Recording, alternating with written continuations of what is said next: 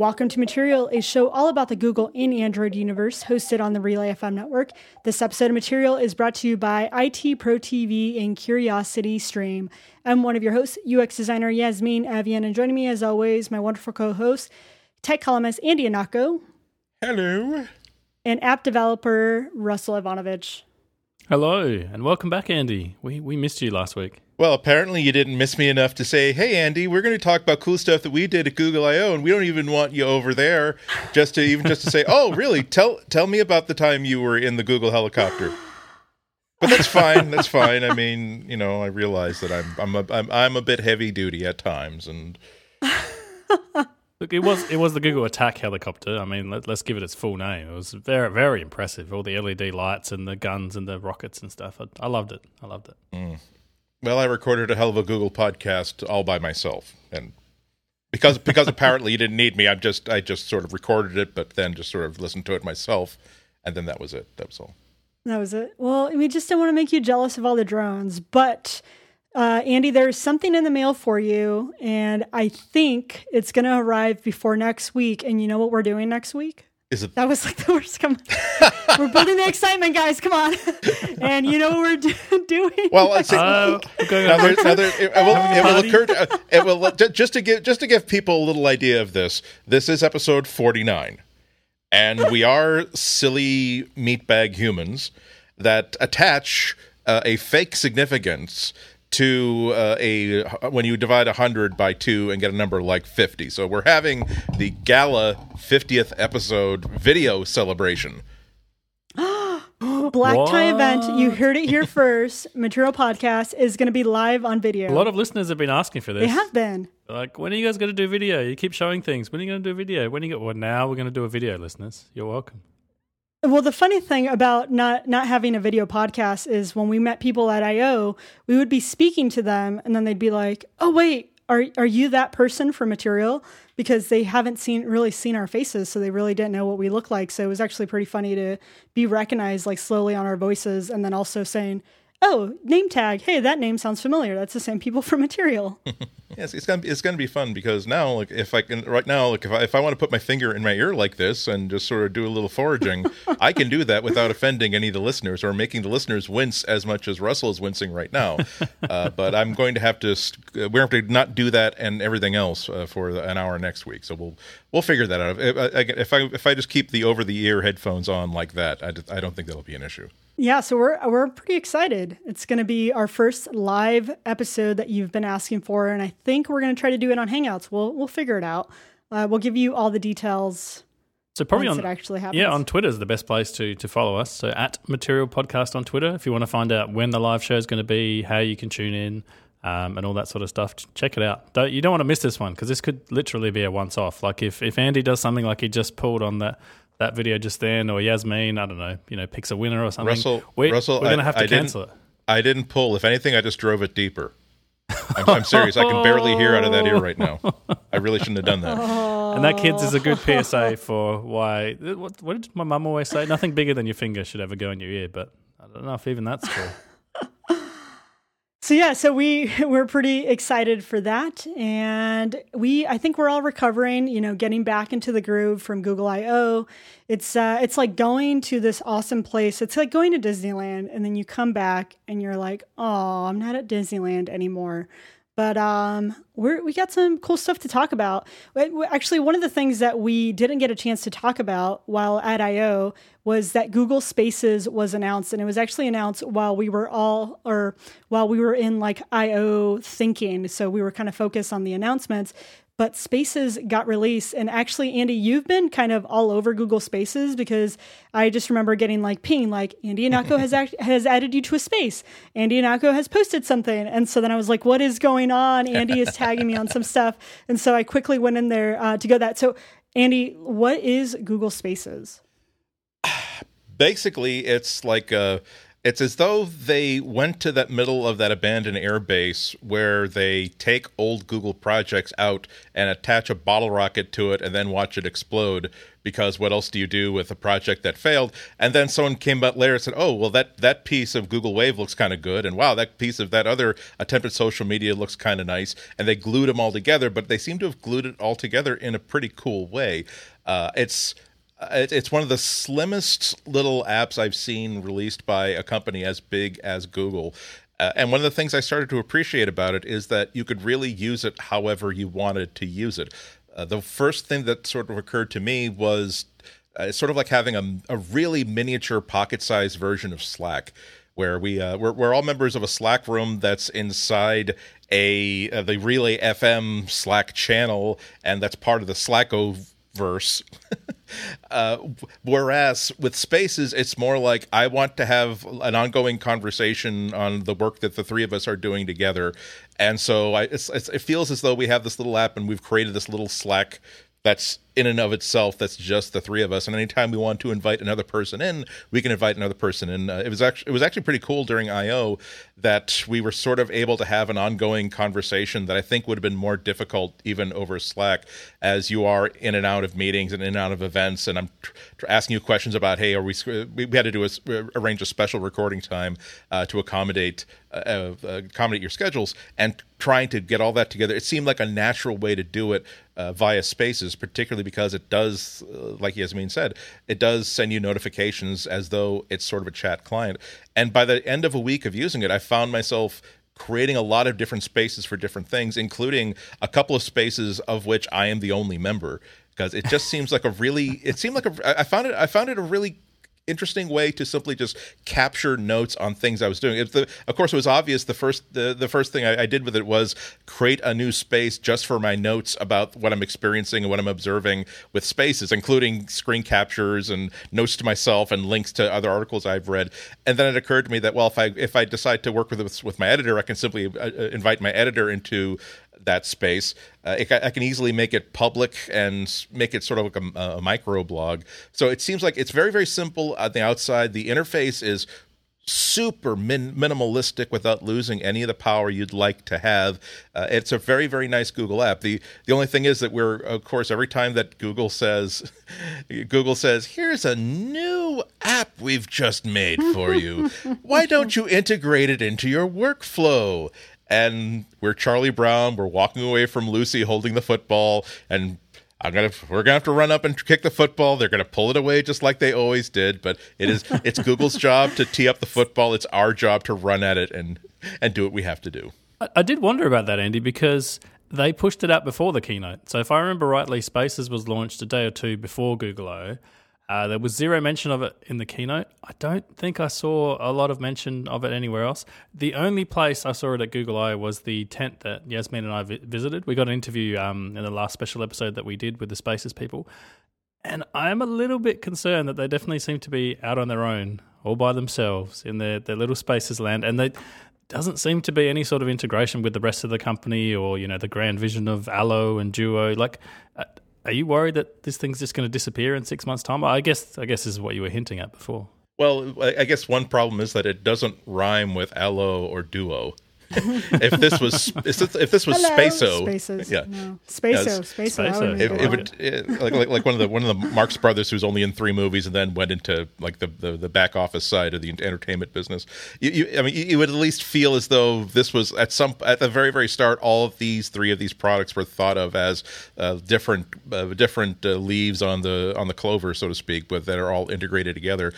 Uh, and yeah, I mean, you, you don't want to put your faith in something that might not work. The, the the the party line that Google was offering though was that the reason why we decided to inter- uh, release Spaces a couple days beforehand is because we're hoping everybody at Google I/O is going to use it as their communications tool to get together. Was there anything like that on the ground where they were like little banners are telling you, "Hey, why don't you talk to arrange arrange the the the, the restaurant meetup and the beer bash through Spaces"? Yeah, so when we actually had the interview with the Google Spaces uh, people inside of like the, the tent, they had this idea wall of kind of what spaces would you create, and they actually had these NF- NFC um, chips or metal things that they that you could actually tap and join a space. So you could actually put a space up in the idea wall and then join it. And so they were kind of trying to encourage that type of behavior where people can add and and during the interview, one of the people from Spaces actually said one of the things that we heard from a lot of the attendees is that although via Twitter you can do the hashtag IO16 and you can connect with a lot of the people that are at IO via that way,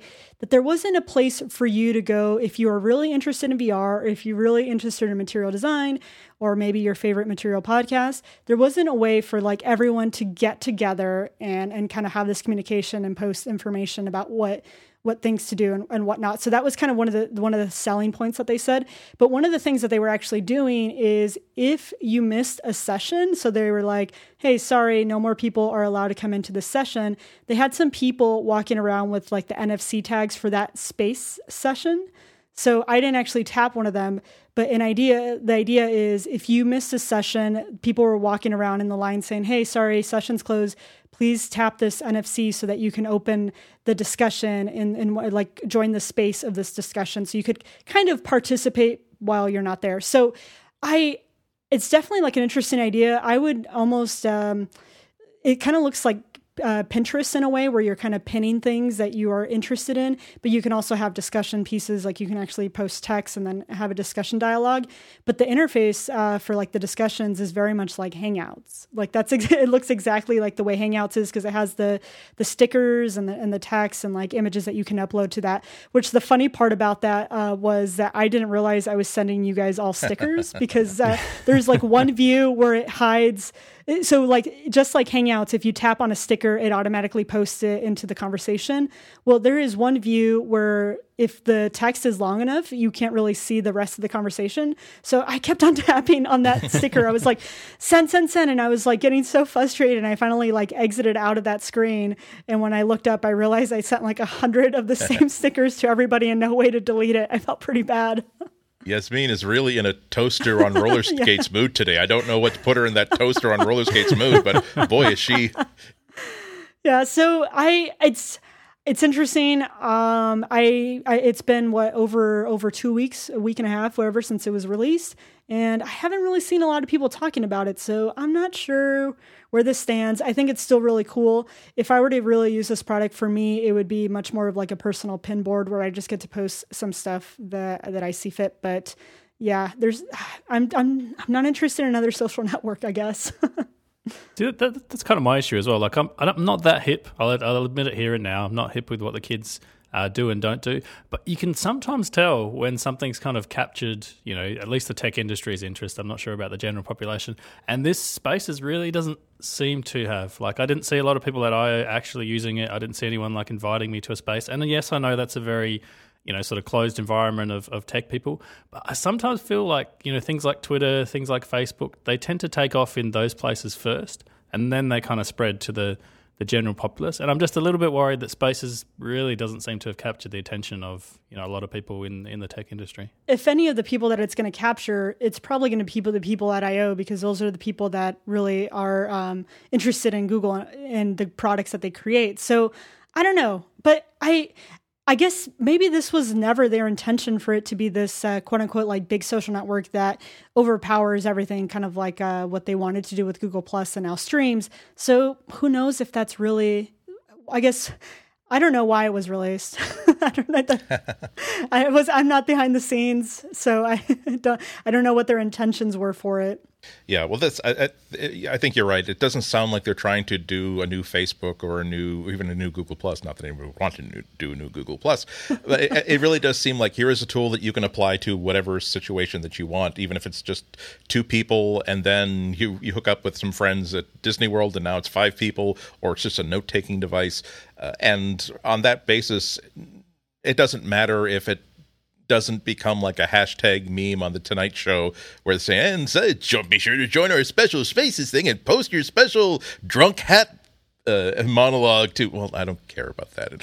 It's it's as long as it works like like evernote as long as it works for like the two or three people who want to use it and there are enough of those two or three people out there uh, i think it'll work out uh, it's also google's very good at putting out things that they just think are good ideas and then keeping them going even if you don't really know where they're making their money off of it. Uh, it's it's unique. I like the fact that uh, just just like a pinboard every time you it, it knows what kind of media you're putting in there and it gives you a really good experience with that media. I could definitely see myself like if i'm walking around a, a, city i've never been to just as i acquire things i want to do and things i want to go to and people i want to connect with having all every time i paste something in there i get a map viewer and i get a scheduled viewer and i get a contact viewer and i have notes and i have video all in one uh, long long stream. Uh, I just hope that it doesn't become the sort of thing where just uh, Google bleeds it of resources until just just like uh, they they you realize that oh Andy Ihnatko and four other people are using this, so we're spending two hundred and ten thousand dollars per user. Perhaps we can we can honk off those four people and then have nine hundred thousand dollars left for to repaint the lines in the parking structure. I, I am kind of like I'm for it in a way though. Like it's a really nice app, like you said, Andy. It's very single purpose. It's very like smooth. You know, the the experience of using it is nice. I, I almost wish I had something to, to use it for. Like I, I think the material thing that we had was was kind of cool. We tried to create a Shifty Jelly space, but don't know, it just doesn't seem to work as well when you're like yeah in, in the same physical space as people. Maybe it works better when your physical spaces are more separated than your online spaces. Does that make any sense?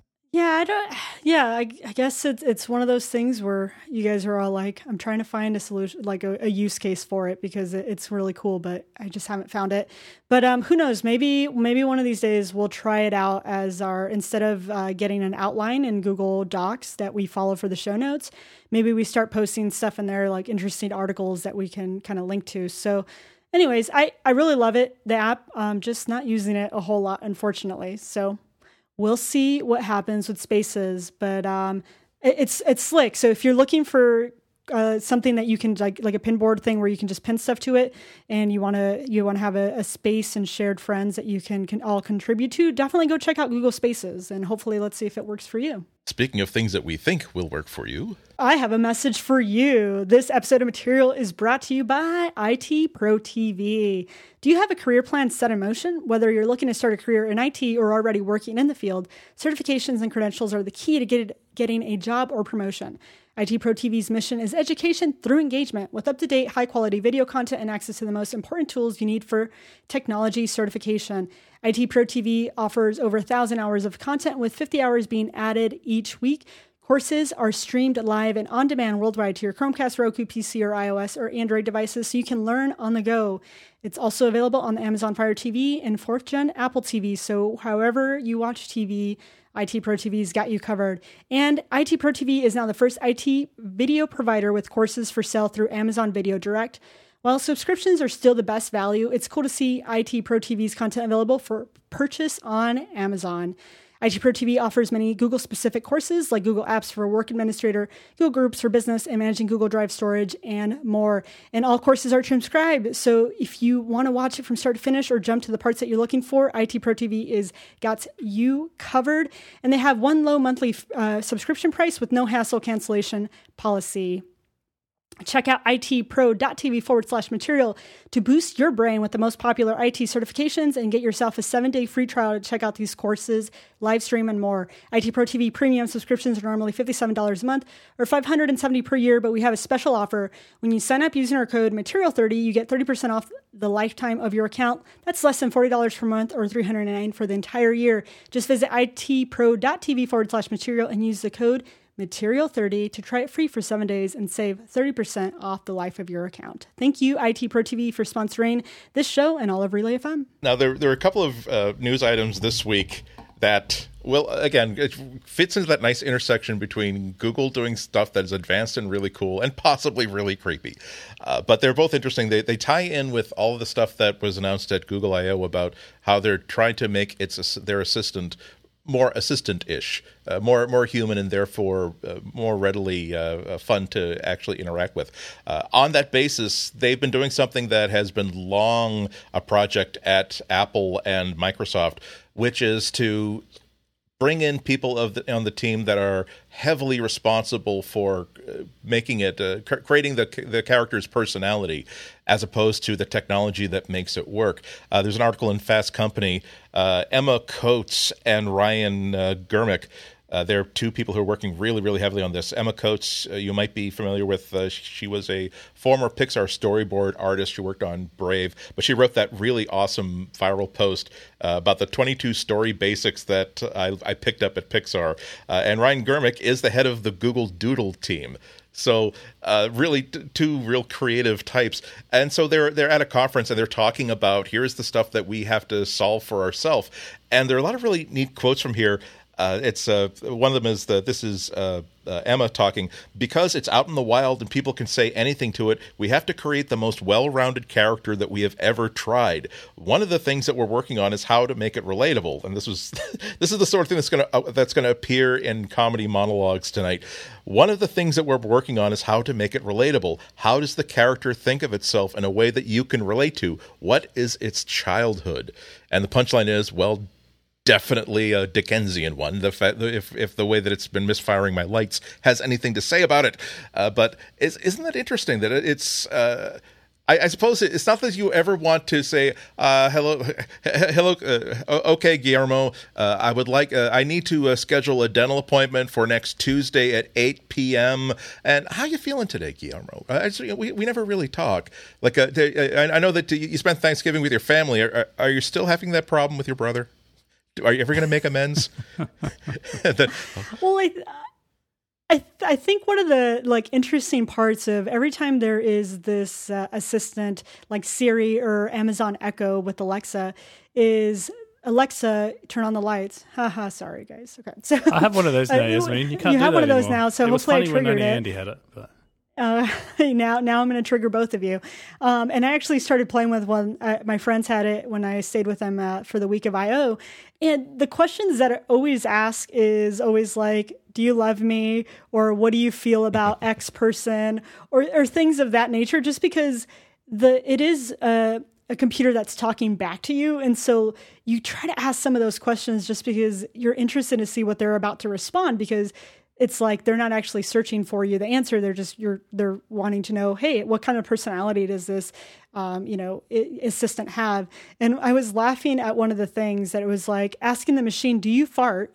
might lead to say not recently or perhaps something more sassy. And i actually think those are the things that kind of get you um, interested in interacting and talking to your assistant. But the whole but the whole thing that you have to really get right is if you go so far the direction of Siri, you mostly don't even use Siri because, well, first, it never works and does what you're wanting it to do but you're you feel like it's just someone to have a conversation with and not so much someone that's actually going to help you. And so i'm actually really excited for google assistant because you're you're blending you're you're merging the power of google search which is already so powerful with like google now and all the integrations that it has. But now that they're adding this kind of assistant part of it where it's actually much more conversational i'm just super excited to see how they merge those two where you're being funny but you're also provide going to actually provide some useful information that makes you kind of keep coming back I, I actually found this really interesting. I, I bought an Amazon Echo while I was in the US. I set it up. I didn't tell my kids anything about it. I just put it in the room. I'm like, you know, this this is its name. If you want to talk to it, you just say this name and you say whatever you want. And then the Amazon app has this cool thing where you can see all the queries that have been sent to it. And I looked through some of the stuff they were asking because I just left them alone with it for like half an hour. It was things like, you know, how old are you? Where were you born? What's your favorite color? You know, what do you think of Pokemon? All the all the kind of things that are like, you know, in in their day to day lives. And they were they were so excited whenever it got something. Like at first, they didn't understand the word Pokemon, and they're like, "Oh, it doesn't know about Pokemon." And then they ask it a different way. They're like, "Oh, it knows about Pokemon." Like they were they were really excited to interact with this, you know, kind of black cylinder thing that sits there. And I did get the impression, like my my younger son's only eight, but I did get the impression he felt like he was actually talking to someone. You know, there was someone there, and he was trying to figure out more about its personality. You know, how old are you? You know, where where do you come from? You know, what what's your favorite color? That sort of thing. I thought, I know adults are a little bit different, but I think there's still kids like inside all of us. We like to, you know, to feel like there's things we can relate to, and if there's an assistant that's a bit more relatable than than the current Google, you know, that maybe that's okay. Like it, it could be could be quite interesting. Yeah, when, when you start to integrate devices like that, particularly at the home level, uh, I finally uh, I finally got a second Alexa. Actually, got Amazon Dot uh, for for the bedroom. Uh, because now I really want to have have uh, Amazon Echo on every floor, but now since I got it, uh, I I use it as my alarm clock because I, night by night I don't necessarily know like what time I'm going to bed, so it's a lot easier just to set the alarm for give me six hours of sleep, and so now I when, when I, I put down the book or I turn off the TV and I turn off the light, and as I'm just sort of like you know turning over into like fi- finding the, the good like you know part I've worn into the mattress and you know turning over the pillows, I will say, uh, "Wake me up in six hours." And uh, all right, I'll wake you up with the alarm set for five for for eight thirty a.m. And it just it's such a like I'm just as as though like there's someone like uh, there's a partner in the room who is like you know is now going to roll over and actually work get get the Westclox and like wind it and set it to the, the time that needs to go at. and it's like the, it's it's interesting that the whereas uh, for years uh, intermittently. I don't want to get into personal things, but intermittently, off and on. My my uh, the, my last thing before I fall asleep is to turn off a device and put off turn off a light and go somewhere. Now, night after night, my last thing is to say something to an entity that's going to understand what I want and make that thing happen. And I'm not saying that i am not going to give I'm not, I'm not going to give Amazon Dot a name like oh it's its name must be Dorothy, so I'm going to call it Dottie from now on. Like no no no, I know it's a device. It has a it has a pulsating blue ring, and you know that's I, I, I, don't think that women have changed that much in the last 11 months. uh, uh, if not, that I, I really don't want to. I'm going to blow the surprise for me, but it's it really is the sort of thing that makes me consider other things that I would like to interact with the this sort of stuff with like like being able to simply say I have to uh, as things exist right now I have to formulate a specific command in my head even if it is natural language such as add x to my to-do list and what's the weather right now and what's it would be really great if I could be as vague as I normally am, or as I would with a person, such as I walk into my office and I can just simply, what do we got today? And here's and they and the, the assistant will read off a few things on the to do list and said, okay. Um, is the the the second the second thing do we have enough time to do that before i have to leave for for my meeting that no but the item number three you should you, it turns out you can get that submitted in the next 90 minutes great okay so let's work on that open up the document that we, i was working on the last time where I don't I, I don't know I didn't know it was going to be open the document for the meeting I have prepared for 1 p.m. today just working through a conversation. You, you, it is it is all there to trick you into using this device more and more. But that's another way to say that this device is getting more and more useful to you that you want to use it. Yeah, yeah, I found that with the the Echo as well. Like it is it is better than, than Siri and even even maybe slightly better than, than the Google sort of current assistant as well. In that it seems to understand more natural language and it seems to get it right more of the time. But there still is that disconnect where sometimes I'll just say something as if I'm talking to a person and you can just see it spinning and be like, yeah, I don't really know how to interpret that. I'm sorry. And I, w- I wonder if Google can bridge that gap. You know, they have all their fancy, you know, machine learning, take a drink, and, and all that other stuff. I, I don't know if they'll be able to nail that in version one, but I, I do kind of think that if any company can figure all that stuff out, you know, Andy said X. What does X actually mean? Like, if he was talking to another human being, based on what we know about Andy, how could we interpret that? If they can, you know, somehow figure that out, then that would be pretty, pretty sort of damn magical. And I think that's the thing that's missing from a lot of voice assistants at the moment. You really have to kind of format all your queries in a way like I'm talking to a machine and I need to say this followed by this and I need to put this keyword here. And often like the amount of thought process required just to to get that out. You know if it's not something as simple as you know turn on the lights or add this to my to-do list can, can be really annoying. Like sometimes it's just easier to open an app and be like tap tap tap. So i mm-hmm. wonder i don't know how you guys feel if, if they'll be able to like nail that you know now or in the future think one of the the things that really gives Google the advantages is that they started off as a search engine, right? And so they're already really used to taking people's questions or helping them find the information that they need. And so even when they have uh, you know Google search like on your phone, you say okay material, you know, and then you you uh, trigger off whatever you ask it whatever you have is that it's already pretty good at a lot of that stuff and so I think they might have the lead in this that they already started off with being providing really useful um, information, whereas the other companies, that's not really what they were intended to do. I mean, Amazon, yes, they do deal with a lot of searching because they have people that are searching through their through their um, service in order to buy things. But in terms of people having just a communication of like, hey, where can I find the nearest park to take you know my daughter um, to go play on the swing set or something like that, they're not used to that. So I agree with you. Like, I think Google is um, one of the, the companies that's really set up to succeed in this.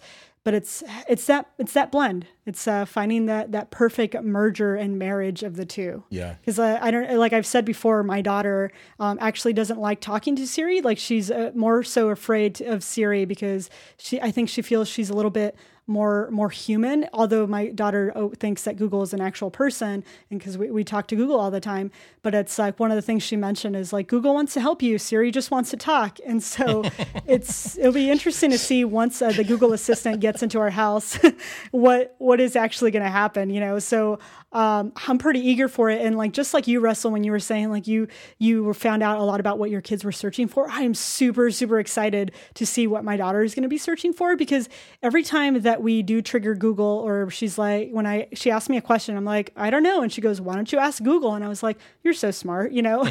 but um, I I asked Google, but like she doesn't have a device that she can go and ask those questions to. But with Google Home, she is going to have a device that she can just go up and ask Google a question because she doesn't have to think about how do you spell this word or how to type. She's just going to have a conversation with the device. And so I'm super, super eager and excited for that. Um, it's, it's going to be fun, but we'll see. We'll see when it gets released. Yeah. It's, it's coming. They said it's coming. there, there's all, all, these subtle things. Reading this article kind of made me wonder if that's the, if this sort of stuff is the reason why you know, Apple's assistant is called Siri, and Cortana is the name of, of Microsoft's, but Google's assistant is called Google Assistant. And it made me wonder if uh, the reason why the assistant has not been named yet is either A, they really want to get that name perfectly spot on right, and they don't want to announce a name until they feel like they've got something that will be they'll work worldwide for everybody, even something that's gender neutral, which is something I would love to see. Or going the other direction, if they thought that look, if we call the, if we call this uh, th- this character uh, Michaela, and uh, suddenly whatever vision someone has in their head of who and what this personality is, we're now telling them, you know, this is an he, he or she has a name called Michaela. Whereas if you don't name the the assistant, whatever this person or this individual seem to be in the user's eyes and the user's head, that will still have that picture. Whatever you, you never mention this person by name, but they always he always seemed like a David to you. So even though you don't have to say "Hey David," in the, in your in your mind, you know that David he's about five eleven, but he slumps, so he looks more like five nine, five eight. He has a good pair of shoes, but he's worn them out because he doesn't really take care of them.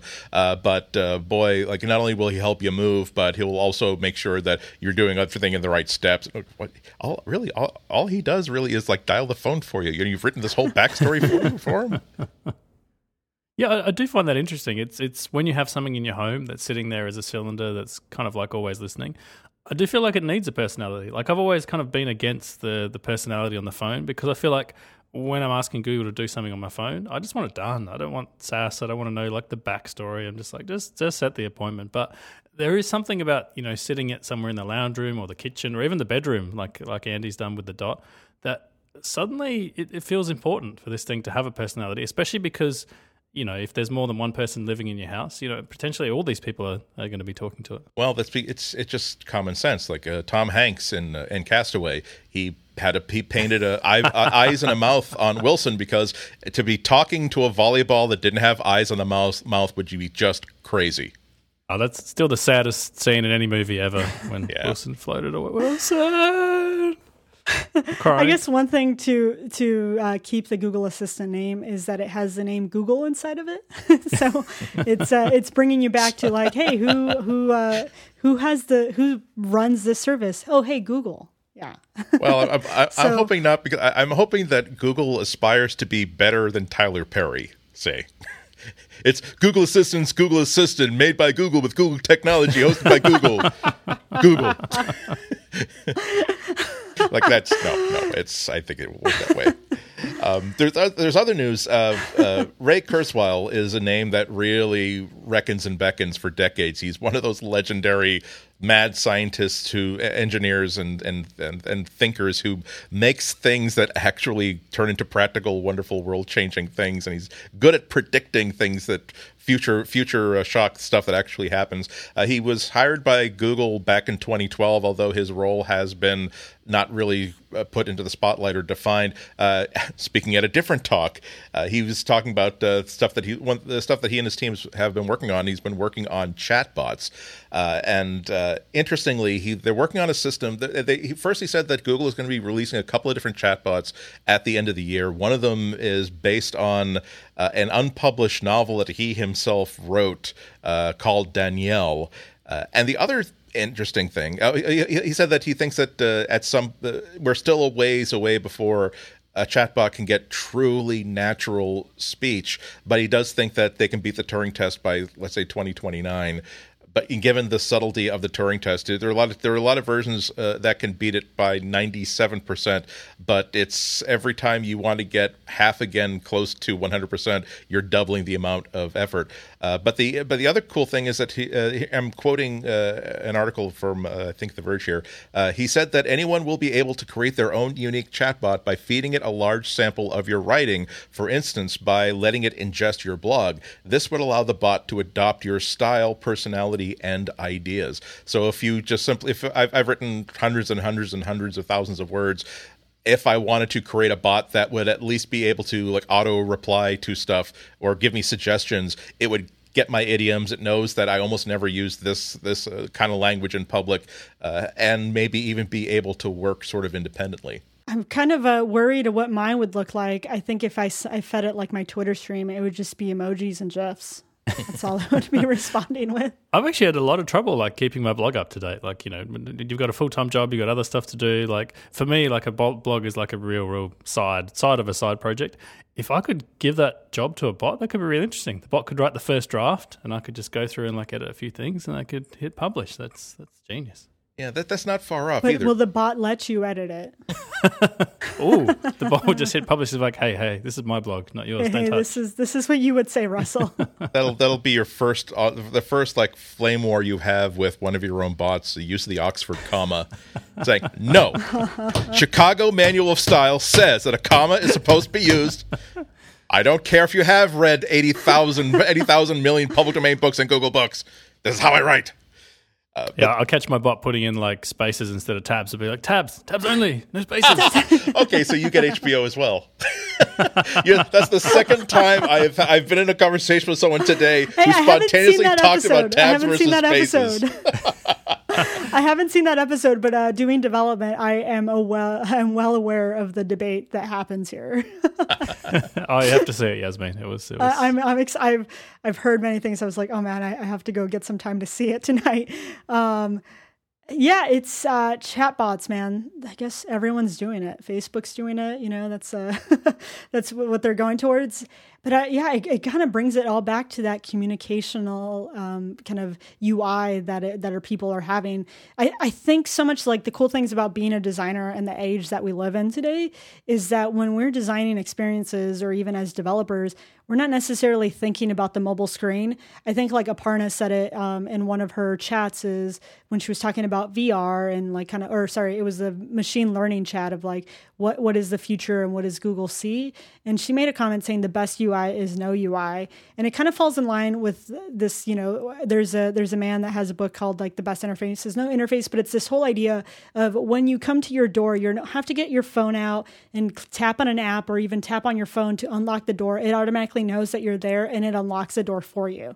And so it's all about this um, things where maybe it already maybe you don't even have to communicate with it maybe you don't have to actually say okay material open the door but maybe you do. Maybe it's kind of that chatbot experience where you're having this communication. And so i think it's like a super super fun time to be in in this industry of like where are we going to see the products go? I know a lot of people are like no voice just doesn't work And I'm thinking, voice, yes, doesn't work when you're like in a meeting or you're texting someone like in private, but when you're in the home or in the car, I think we're going to see a whole lot of that. And I think uh, people are just going to have to start thinking outside of that screen. I think like so much of the the things that we do is because of the limitations that we were given, and the app and the screen and interacting with that was probably the best way to achieve something. But as as computers get smarter with like machine learning and all that stuff, and how many times has Yasmine said machine learning in this episode? Someone out there is drunk. someone, someone, yeah. So it's uh, it's, it's super exciting. So like it's really fun to see how Google is uh, spending the energy to create these these characters and communications. Yeah, it's and, also I, love the far-reaching implications of this sort of thing. When I'm thinking about chatbots, I'm and thinking about well, you can make it based on. Uh, a, a signature style of writing just by feeding it enough words written in that style and I'm I'm struggling to think about really specific practical applications of that. And I'm thinking like let's let's say that you're uh, uh, you're you're married or you're in a partnership with somebody. Wouldn't it be cool if uh, and because both of you are really into social media, uh, I've got my I've got my car uh, AI and I can just simply my I can simply feed it my wife's blog so that it's not going to use my wife's voice, which would be creepy, but it will uh, it will know her idioms. It would know that she speaks in short sentences. It knows that she tends to be very very focused and direct when we're definitely in the middle of a process, but when we're out of a process, she can sort of go off on tangents. Uh, and which would be kind of much more intimate and much uh, much more lovely uh, than having a watch that will share each other's heartbeats. And then, of course, I have to take the next step where what if you know uh, what if your spouse dies and it's like just uncomfortable because she, the, the, because your car's uh, navigation system has read all the same books and all the same movies and TV, like the, liked all the same TV shows as your wife did, and you're gonna, but you don't want to, you don't want to kill the the the AI's idioms because it's like killing your loved one all over again uh, or on, on, a, on, a, brighter example, let's let's talk about uh, let's talk about suing people, uh, where uh, there there are already bots that can take uh, really simple sort of news items like here's how the stock market went today. Here's how the game here's how the yankees red sox game played out today uh, in interleague, interleague play. And we'll get the box score but we'll also add little bits of color that will sound like if, you've got an intern or like a first or second year person on staff this is the sort of crap you throw at them because they're going to have to wait to stay up until 2 a.m waiting for the end of it and then just sort of pound out 300 words and go. There is software that can actually build that very very nicely. But what if you say what if you say that well this it it's very very dry boring I really wish it sounded like Harlan Ellison. So you you feed it. I have a, I have no mouth and I must scream. And now it's actually without being too Harlan Ellison-y, it has the cadence. It has the punch. It starts off articles that way. It's very very lyrical when it needs to be. Now can Harlan? Okay, first of all, Harlan Ellison will sue anybody for anything. He could sue me for saying that he tends to sue a lot of people. But uh, imagine, do you have the right to?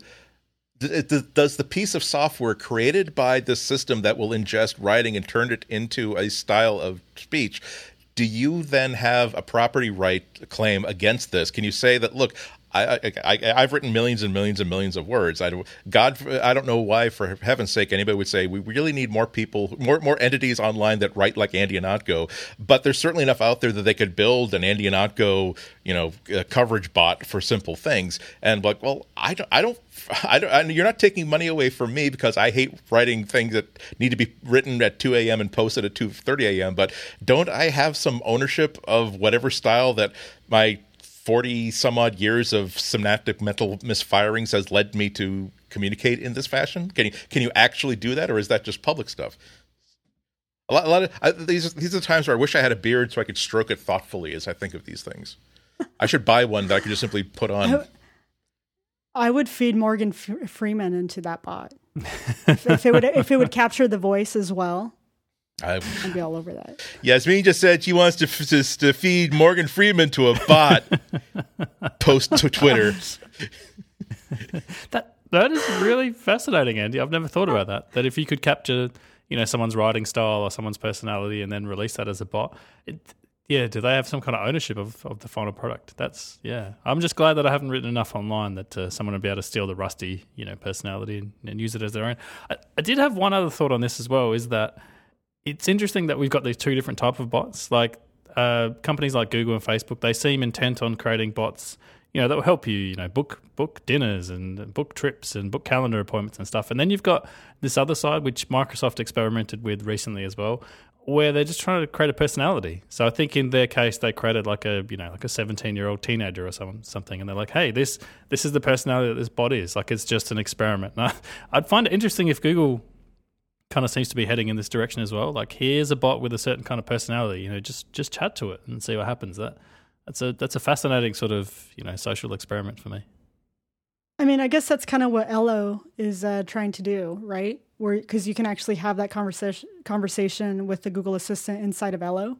But so I, I, I think that one is meant to be more like help helping you do stuff. Whereas this just sounds like, hey, we've created a personality. Why don't it's almost like an art piece. Like why don't you interact with this personality and see, you know, see how human you think it is? Yeah, I guess it's uh, what is this chatbot's purpose? Is it is there if there is if there even is, is any? Is it just the purpose of like I guess uh, taking on any personality? I don't know. It's a interesting thing to uh, to see what happens. Well, the other part of it isn't isn't and uh, sorry, Andy. I called him Andy Raiker as well. Isn't he the isn't he big into this sing- singularity? You know, where the machines are eventually yeah. going to you know take over. And now now he's working on artificial intelligence. I, I find that a little bit interesting. yeah, it is. Uh, he he is creating. He is setting it up to happen. Uh, but look, before that happens, the machines haven't taken over yet, and we've still got time for another ad break. So uh, this week's second sponsor is Curiosity Stream. Curiosity Stream is the world's first ad-free nonfiction streaming service. It's founded by John Hendricks, the founder of Discovery Communications. And I'll just run you through some of the quick features. You've got over 1,400 titles, 600 hours of content. Uh, it's available in 196 countries worldwide. It's on the web, Roku, Android, iOS, Chromecast, Amazon Fire, Amazon Kindle, Apple TV. Uh, there's a wide variety of science and technology content, and you've also got um, nature and history and so many more topics. You should really check it out. And they've just launched over 50 hours of 4K content. Uh, which is one of the largest 4K libraries online. And so, in addition to all these amazing, you know, documentaries, Curiosity Stream also have interviews and lectures. Uh, they include things like Stephen Hawking's Universe, which is a series where Stephen Hawking uh, traces the history of astronomical theories and technologies. They've got Next World featuring Michio Kaku, uh, talking about the future of technology, virtual reality, artificial intelligence. There's there's another ding ding, um, and other big technological questions. Uh, you've got the human face of big data, which is currently exclusive on Curiosity Stream, and you've got the road to the singularity, something we were literally just talking about, wherein Jason Silva and other experts explore the inevitable arrival of superhuman intelligence. And monthly and annual plans are, are available, and they start at just two ninety nine per month which is, you know, think about it, less than a cup of coffee. You know, walk in, it's probably going to cost you more than two ninety nine. So you want to go to curiositystream.com slash relayfm and you want to use the promo code relayfm during sign up to get unlimited access to the world's top documentaries and non-fiction series. And it's completely free to you, our listener, for the first 60 days. So that's right, you get two months free. Um, you get all the 4K content that I talked about as well. So just go to curiositystream.com slash relayfm and use the offer code relayfm during sign up and we want to thank Curiosity Stream for supporting this show and all of Relay FM. So, one of the fun things that was announced was the Google Home, which we, we've kind of been talking about. Um, the Google Assistant is going to be built into the Google Home. And so, there's actually some. Uh, some things that have come out about the Google Home and kind of what are the insides of it. The guts of Home, including its ARM based microprocessor and Wi Fi chip, will be the same as the Chromecast, says a person that direct knowledge of the plan.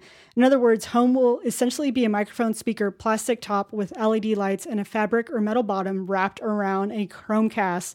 And so they're saying like the innards of it and how it functions is actually going to be like the Chromecast, which was one of the interesting things when they were kind of giving the the product video, which I which I really loved, was when it said okay google or oops sorry sorry everyone i triggered mine. It says okay material show me you know show me this on the chromecast. And so then it actually started displaying the search results on the chromecast.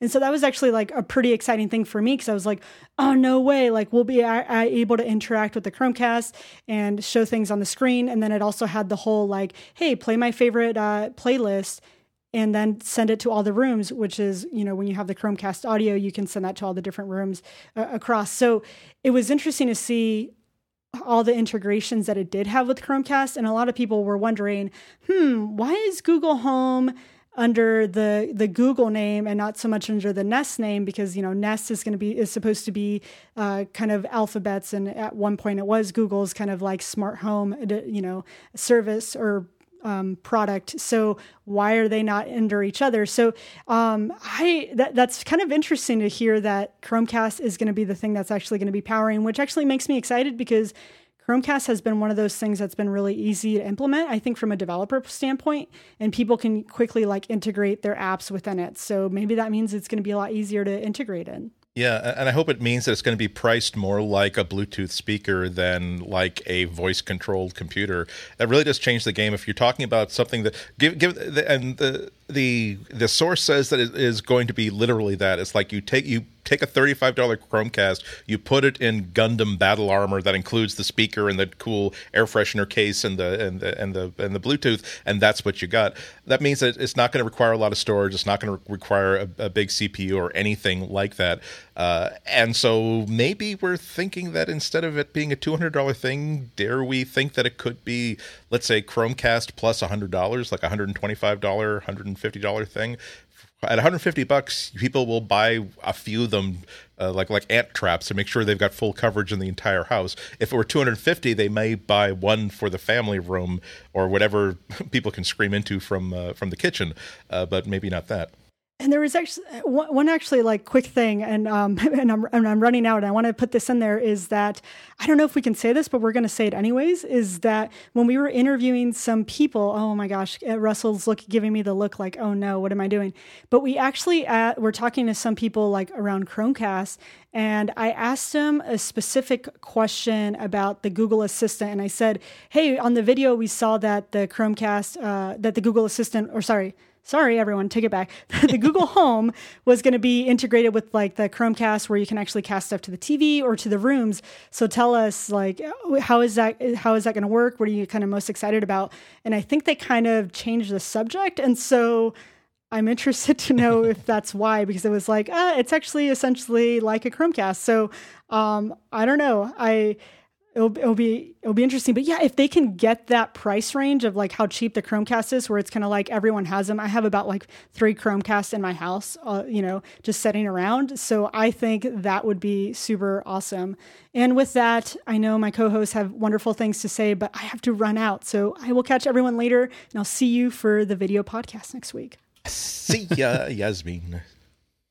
There's now an empty chair. We can do whatever we want, Andy. We, actually, actually, no. I, now. Let, us pretend like this is like the Newlywed Game, where like, okay, now that the wives have been sent backstage, you're going to answer some special questions and see if you can match their questions when they come back in. Husbands, on your Uh-oh. first date. no, no, no.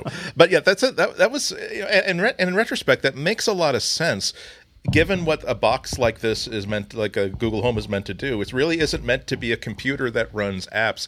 It's meant to collect a query and then send that query elsewhere across the network to be processed and then to get something back. A Chromecast doesn't download content and then play it. It uh, it, it, doesn't uh, it doesn't relay a stream that's being hosted by an Android device in your hand. It simply takes the location of it. The phone simply says, "Here is the location of a streamable piece of content on the internet." Just here is the sequence of URL digits that you need to get at, and then the Chromecast will simply open up its own stream and take over from the device. So on that basis, it would certainly make sense that they would want to go for proven hardware on a system that they've already had great success with. Uh, to say nothing of the fact that they're not going to be complicating things by creating a brand new application platform. I mean, that Russell, that must be really good news for you because instead of having to now target Google Home, it seems as though uh, if this is true, you already have a podcast player that supports Chromecast streams, so it should be able to deal with that content just almost out of the box, right? Yeah, I'll, I was trying to get some more details out of this from various people, and no one seemed to want to talk about it. So I, I guess whatever the underlying platform is isn't official, but it, if this is based on Chromecast, and it definitely seems like it is, you know, it's from that team. This is you know what the article was talking about. That does make it way easier for developers because we already support you know the the Chromecast video stick, we already support the Chromecast audio stick. It's all just part of the um, the same APIs.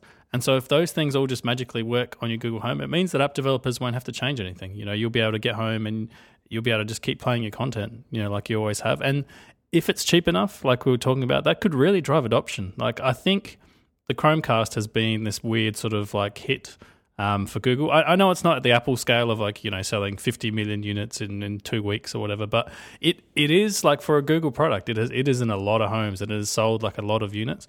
And I think it's because it's, it's fairly seamless. Like you say, you can just throw content at it, content appears on the TV, content plays. You know, you can walk out of the room, it keeps playing, and also it's cheap. You know, in the US, it's thirty five dollars, I believe you can you, know if you've, you've got a decent income you can walk in you can grab three. Like it's not compared to the price of a tv you know which could be like $800 35 bucks for something that plugs into it is not you know it's not extreme. So if this can be it's obviously not going to be as cheap but if it can be like you say andy like 150 somewhere in that ballpark then we could really see some interesting sort of adoption there as well yeah, a lot, of people will certainly sample it. It also might short circuit. It's not that this is a complaint I have about the latest Apple TV. This is the version of the Apple TV that runs actual iOS apps, and I don't think that that complexity makes it harder to use at all. But I find myself not using really that capability at all. I just find myself I use the Netflix client, I use the CBS uh, client, all the stuff that the Roku does really really well. The interface is a little bit more slick, but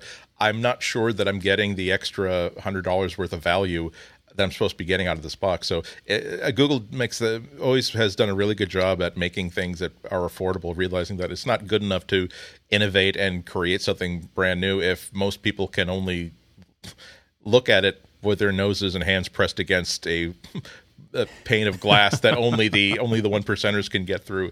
Uh, so it's, it's they've got a lot, a lot, of expectations to live up to at the end of the year when they finally ship it. Well, that does it for unsettlingly boring episode 49. Like, who can get excited about 4 9? It's like, it's not, they're not even, the, the digits are not even prime numbers. Okay. One of them is. Prime numbers. They add up to 13. It's Actually, not that interesting. Neither, neither of them is a prime number, for heaven's sakes. Add them up, you get a prime number, but, you know, who wants to do that? Well, that, that kind of work. But got 50, 50, 5 0. That's gold. That's gold, man. Every, all the way across the world, that, that is that is recognized as we're, we're, we got to give you something just for not dying before now. It doesn't matter how incompetently you've done your job. If you've been with the company for 50 years, it makes us look bad if we don't come across with a really really good present for you.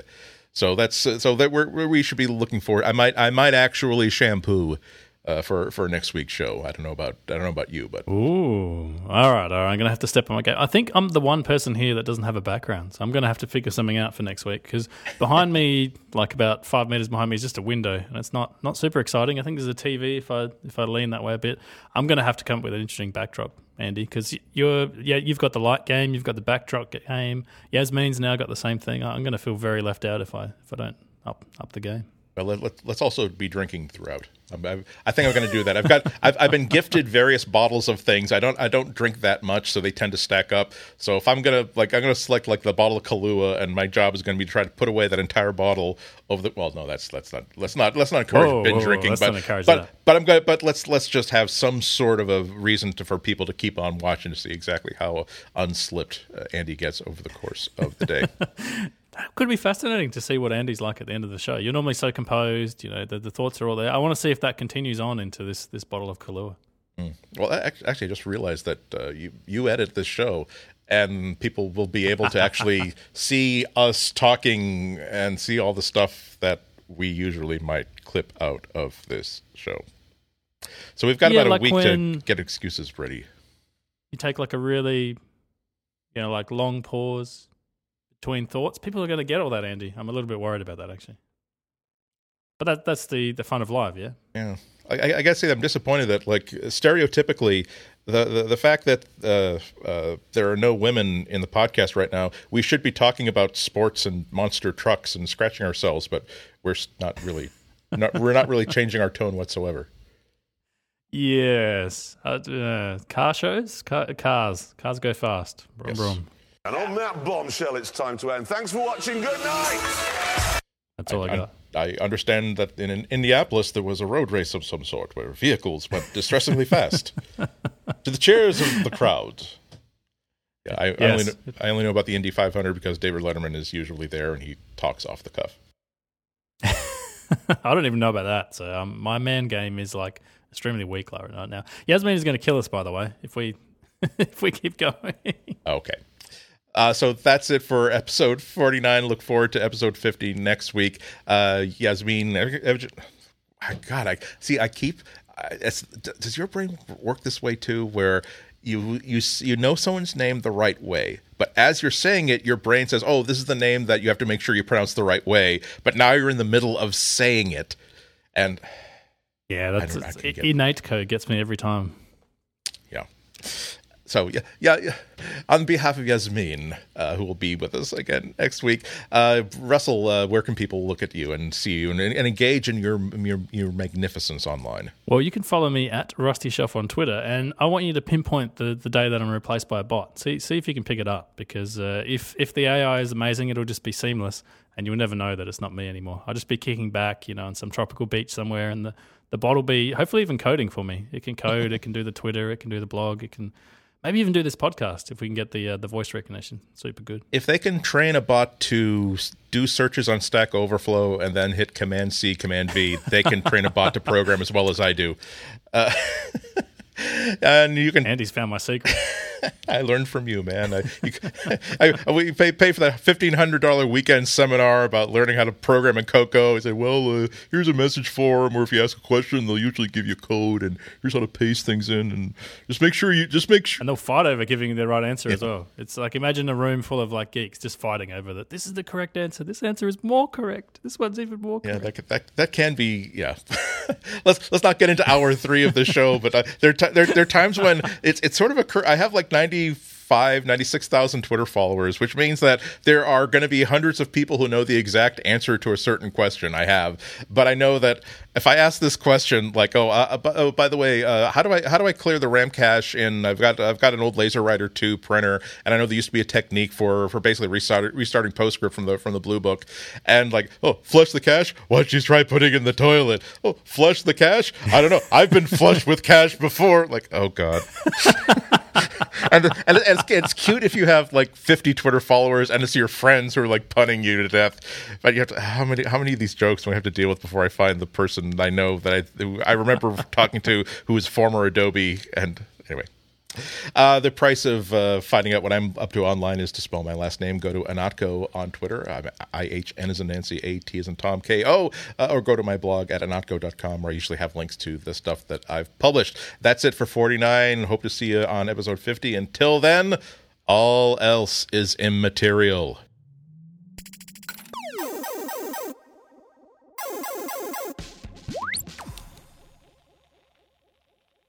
Yes, I used my catchphrase, not Yasmine's.